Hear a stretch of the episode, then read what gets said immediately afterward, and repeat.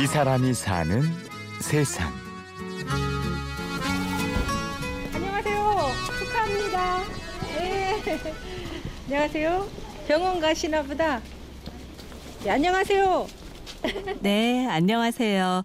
동네 주민들과 인사 나누시느라 잠시도 쉴 틈이 없는 이분은 최은심 씨. 서울 중랑구에서 유제품 배달 일을 하고 있습니다. 아니 애들이 없어서 야구르트 놀러 못 사고 잔돈 좀 바꿔줄 거 있으세요? 아이고, 아, 예. 얼마든지. 우리는 항상 잔돈이 있으니까 언제든지 말해요. 감사합니다. 예. 올해로 이 구역에서 배달을 시작한 지 7년째. 매일같이 동네를 한 바퀴 돌지요. 가장 후미진 골목부터 신축 아파트까지 은심 씨의 손길이 닿지 않는 곳이 없습니다. 그러다 보니 자연히 할 일도 많은데요. 동네 주민들 건강 챙기는 건 기본이고요. 잔돈도 바꿔주고 중매도 서신대요. 아들이 직장도 좋고 한데 결혼을 안 해가지고 서른일곱이나 됐는데 어떡하냐 하는데 제가 다니는 회사 전달하러 가면 여자분이 굉장히 친절해요. 소개해드렸거든요. 그래서 결혼해서 아기 낳았어요. 오랫동안 동네 분들을 만나다 보니 집안 사정도 훤히 알게 됩니다. 요즘엔 특히 집집마다 경기가 안 좋은 게 확실히 느껴진다는데요. 드셨던 것도 줄이고 지금 여기에도 굉장히 많이 드셨어요. 근데 그게 느껴져요. 너무 경기가 안 좋구나. 특히 김장철에 아무래도 어머니들이 김장해야 되니까 좀 덜 먹자 그러시는 것 같아요. 경기가 안 좋을수록 더 힘든 분들이 있습니다. 혼자 사는 어르신들인데요. 은심 씨네 구역에는 특히 독거 노인들이 많습니다. 이분들을 위해서 은심 씨는 매일같이 반찬거리를 챙깁니다. 경찰서 지구대 식당에서 남은 음식을 얻어다가 어르신들 댁을 돌면서 나눠드리는 건데요.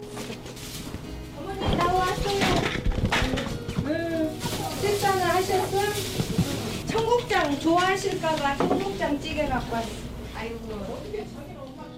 이제 하루에 다 못 드리잖아요. 그래서 어머니 제가 어 이제 오늘 드렸으니까 모레 올게요. 그러면은 모레쯤 가면 그 시간 되면은 집 앞에 앉아 계세요.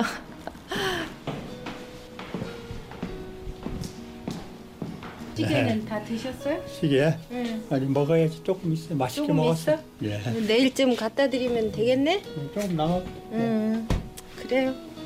내일 드릴게요. 예, 잘 먹을게요. 예. 예, 열심히 근무하세요. 예. 최은심 씨가 배달을 시작한 지도 7년. 그 7년 사이에 어르신들은 하나 둘 아픈 곳이 늘었습니다. 최근에는 재건축으로 살던 곳을 잃고 속상해 하시는 분들도 많습니다. 은심 씨가 자주 찾아뵙는 김복순 할머니도 얼마 전 이사를 하셨는데요. 어머니가 지금 재건축 때문에 또 이쪽으로 옮기셨죠. 그쪽이 더 나았어요. 병원 가기도 좋고, 그럼 음, 택시 타기도. 좋았고. 아, 얼마나 편하게 살았다고.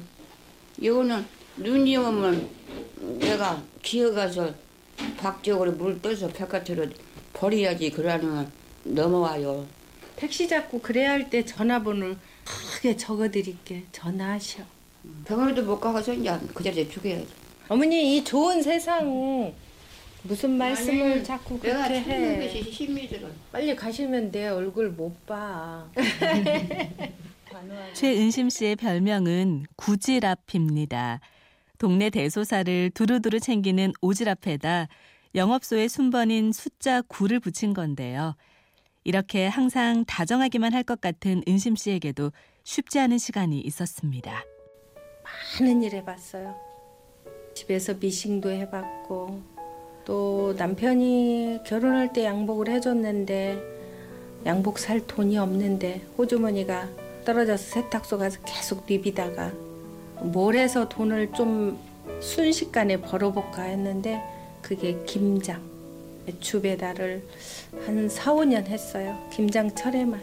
그러다가 배추 장사하다 또 고구마 시골에서 고구마 때 주워다가 또 그거 다 까가지고 데쳐서 또 시장에서 팔아보고 눈물을 삼키며 닥치는 대로 일을 해야 했던 날들이었습니다. 하지만 지금 돌이켜보면 그 시간들이 지금의 단단한 은심 씨를 만들었죠. 처음에는 고객들한테 웃으면서 인사하면 그냥 안면 몰수하고 지나가면 막 그게 너무 속이 상하고 막 눈물이 핑 돌고 집에 가면 얼굴이 빨갛고 막 손발이 애리고 하면은 막 울었어요. 그렇게 많이 울고 막 힘들어하고 했- 하면서 역시 일은 밖에서 해봐야지 나라는 사람을 더 단단하게 하는구나 그걸 느꼈어요. 은심 씨의 제일 큰 소망은 동네 분들, 특히 어르신들이 오래오래 건강하게 지내시는 겁니다. 맛있는 반찬도 챙겨드리고 말동무도 되어드리고 언제까지나 곁에서 챙겨드릴 수 있게 말이죠. 한마디로 어디 가려우면 어디가 가려울까 내가 긁어드리고 싶은데 이제 저희 남편이 회사 신경 쓸라 주민들 신경 쓸라 집에 신경 쓸라 아휴 우리 마누라 대단해